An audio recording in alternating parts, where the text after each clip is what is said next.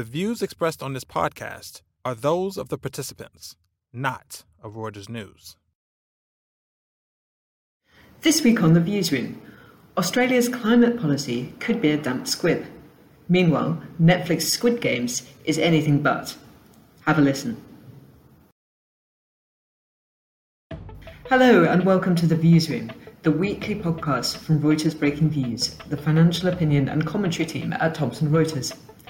I'm Katrina Hamlin, Breaking Views global production editor in Hong Kong, and this week I will be talking to my colleague Antony Down Under to learn about Australia's lacklustre climate policy. As Antony tells us, there has been progress, but there's also considerable room for improvement if Prime Minister Scott Morrison is to avoid accusations of greenwashing. Then we turn to our global editor Rob Cox and columnist Jen Saba, who take a break from watching Squid Games to explain why the blockbuster show matters to Netflix.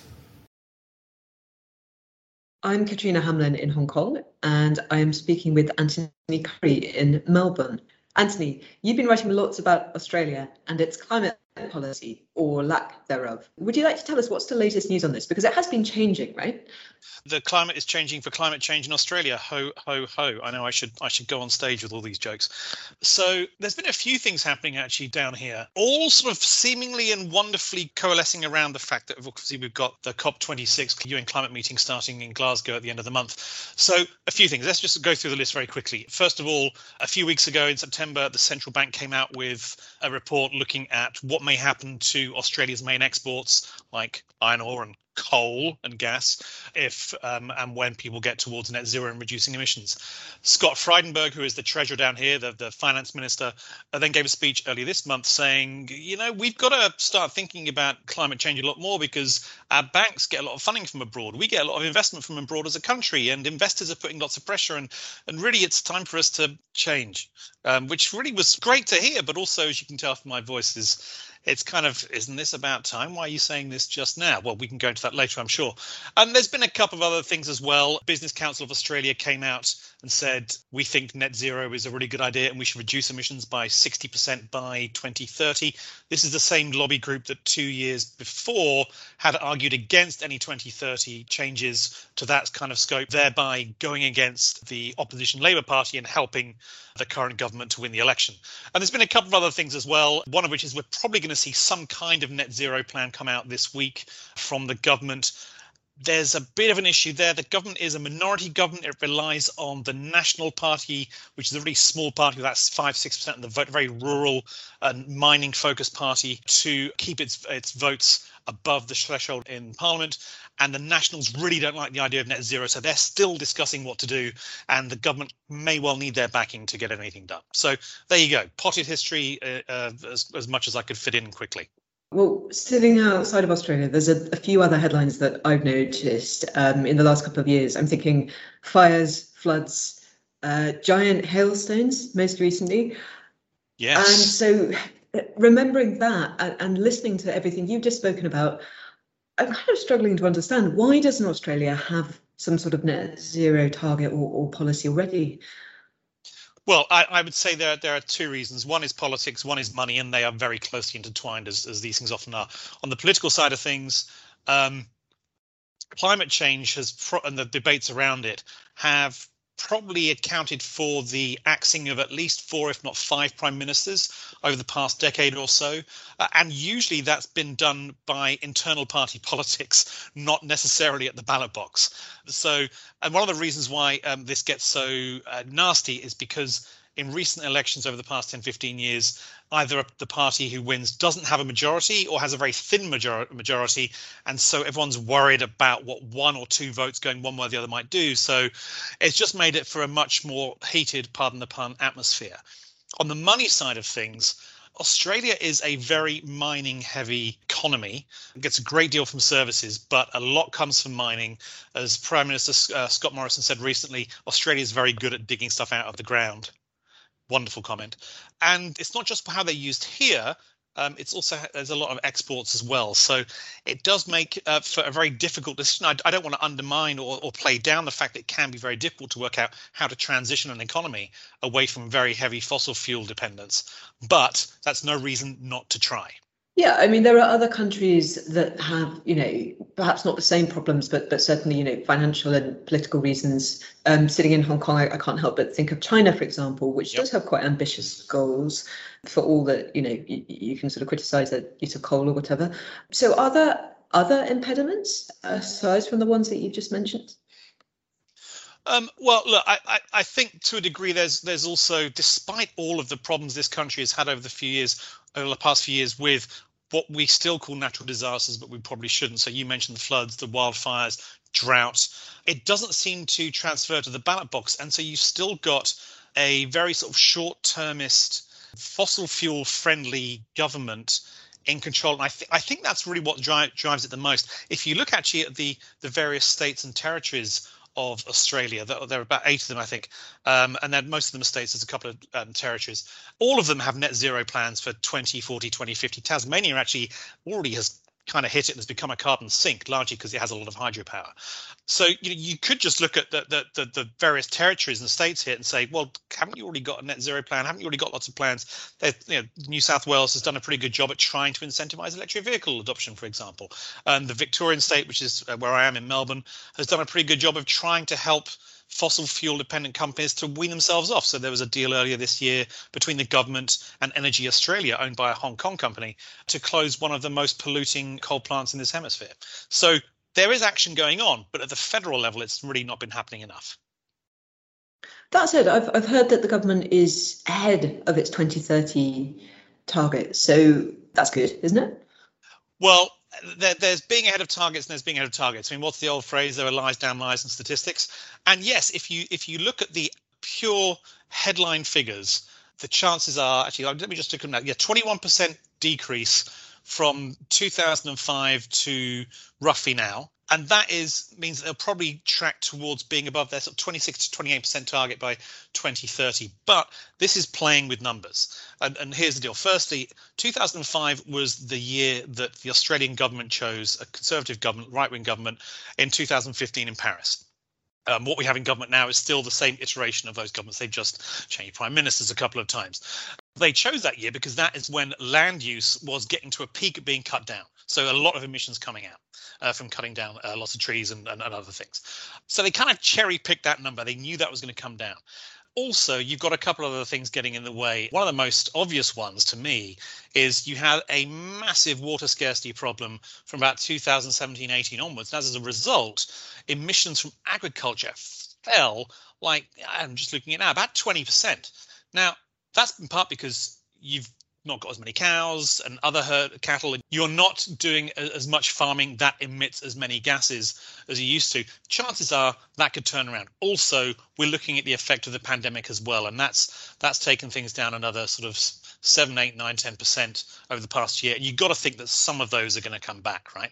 Also and yes we do talk about net zero and yes it is all about bundling it all up but the point about net zero is to try and get people to not just net out their emissions with other things they can do, but also to try and reduce the emissions out there, right? If you look at things like uh, stationary energy, which is coal plants, fugitive emissions, which is the methane and other emissions that um, coal plants and coal miners and gas miners and others don't care to stop coming out of the atmosphere, those have increased a lot over the past 15, 16 years. And that is the crux of what needs to change. You've been quite critical of some of the catchphrases and policies that the government does have in place. I'm thinking of the gas fired recovery and yep. technology, not taxes.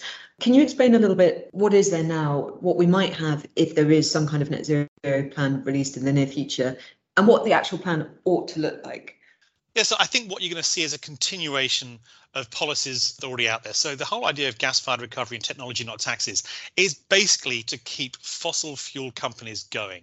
Now, I, would say the government's probably more or less given up on coal as a major source of power generation in this country, although it wants, to, although it knows it's going to stay around for a while, um, it does want to keep exports going. It really, really wants to keep exports going. In fact, we just saw uh, come out, uh, the BBC and Greenpeace have, put, have got a report out saying that uh, the Australian government tried to get uh, wording about cutting coal taken out of the most recent United Nations report on climate change is coming out. So no surprise there. What these policies are about is saying, okay, let's incentivize things like say carbon capture and storage which is a great idea i.e you can capture the carbon that's emitted at the source of drilling pump it back into the ground and therefore you can then use the gas you've you've taken out either to sell to be used elsewhere. Of course, there are a lot of more emissions from, from burning the gas, or to use the gas to power blue hydrogen, which is the other way of trying to reduce emissions. So you create hydrogen, which ought to be emissions free um, if you can manage to store the carbon underground. Problem is that carbon capture and storage, unlike say solar power and wind power, the price of that has not come down. There's been no real successful at scale use of it. And every single site is going to be different because you re- you rely on the geology in place as opposed to let's put the solar panels out where the sun is. So it's a much harder thing to use. But by incentivizing that, you're making it seem as if you can keep fossil fuel going. And technology, not taxes, is the same thing. That's basically the government saying we're not going to incentivize solar panels and wind. I mean, they do a little bit, but not enough. And we're not going to incentivize electric vehicles. We're going to incentivize fossil fuel companies. That's basically what it means. What you want to see to get to your second part of your question, is a lot more proper thinking about firstly how to reduce emissions by 2030 bigger than that they've already committed to and they're probably not going to do that. But that's that's really what gets you on the path to net zero i.e net zero starts now and is to get the emissions down as far as possible by 2050 not forgetting about it until 2049 start talking about getting emissions down now.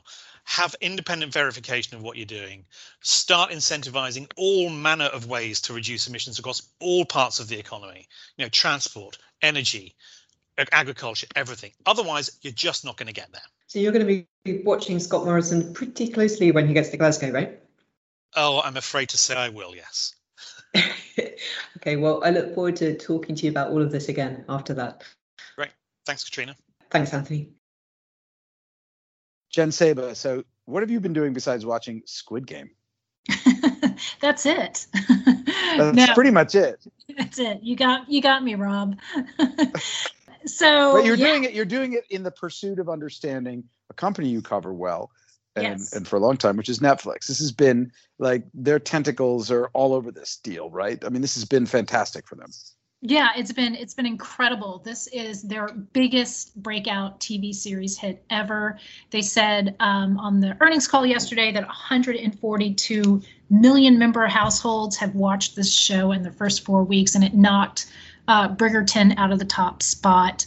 Um, and what's really interesting about this kind of breakout hit is that it wasn't produced in Hollywood, meaning that it wasn't exported out. And, and Netflix has been very good at making a point of looking for local content, TV shows, and movies in the markets that they are actually in. And this just happened to blow up because it's kind of exported out. Well, should we step back? Does it not? I sure. mean, far be it for me to believe that not everybody has seen Squid Game. I know that enough, you know, but I mean, if you, if 142 million households have, then um, I guess I'm one of those. I'm, I'm I'm outside of that 142 million. That said, I have I have seen one episode. It's very violent. It is. Right? It it's is, like it is very violent. Yeah, it's sort of like The Prisoner meets Fortnite. So it's like, right. you know, these these these um basically people are sort of in this kind of uh, i guess like a area unknown area they're sort of kidnapped in this weird way and they have to play these games in order to make you know to, to get the jackpot because they're all all the contestants have been struggling in their life in some way shape or form um, and it's south korean just to be clear that south korea yeah. which is also the place that brought us parasite which was also a yeah. bit of a parable about uh, income inequality and and what you have in in squid game which is kind of interesting it's not just an interesting financial story because it's Netflix. It's actually a really interesting story about it's basically people in the poorhouse. These are people who owe money, right? And they they go to extraordinary uh, lengths to try to pay back their debtors, which means they end up in this Hunger Games type scenario, um, which we won't spoil it. Well, I can't because I only saw one episode, but yeah. but people literally die. no, no, no, a lot. Like I, you know, spoiler. Yes, in yeah. the first episode, you get the idea pretty quickly. Let's put it yeah. that way. Yeah. But but it, so they launched in September 17th, like like a month ago. Right. And what effect has it had on uh, subscribers for Netflix? So they every quarter they forecast ahead what they think they're going to get in in new subscribers. And their forecast for this past quarter was 3.5 million new net subscribers additions. They actually way overshot the mark and got 4 point roughly 4.4 million. And i think in large part because of squid game. And you know it just shows that if you have a hit show and a, a hit series, it does help bring in subscribers. And you know they have talked about this, and and their competitors have talked about this as well. I mean, Disney has said like you know because we don't have a ton of content or there's a backlog of content, you know, our subscription growth might be wonky. So, you know, having a hit, and I know it sounds obvious, but it's a big deal to the business. Right, right. And so how big a deal? Like say so they spent what, like twenty million dollars for the series. Yeah, roughly. Yeah, Bloomberg Bloomberg reported they that they spent, you know, roughly around 20 million dollars. And internal metrics for Netflix, they value it at almost 900 million. So we don't know exactly what that means within Netflix. Yeah, what does that mean? Is that like net present value or just like the total revenue based on the number of new subscribers? What do you think? Yeah, I mean, it could just also mean that it is, you know, just simply, if you just put some math on it, it could represent, you know, 7 million subscribers, new subscribers, keeping subscribers, tension signing new people up. So that that's you know that's valuable to them. Right. So what's the, so they've done this before with the Lupin in France, mm-hmm. right? That was another one.